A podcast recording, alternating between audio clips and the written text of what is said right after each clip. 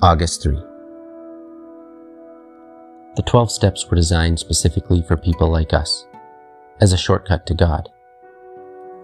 The steps are very much like strong medicine that can heal us of the sickness of despair, frustration, and self pity. Yet we're sometimes unwilling to use the steps. Why?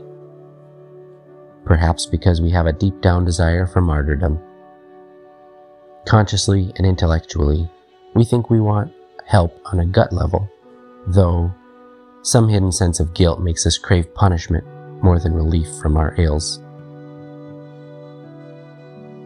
Can I try to be cheerful when everything seems to be leading me to despair?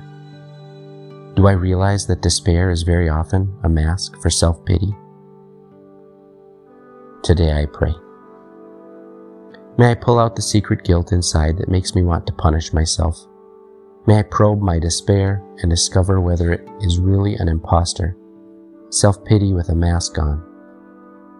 Now that I know that the 12 steps can bring relief, may I please use them instead of wallowing in my discomforts.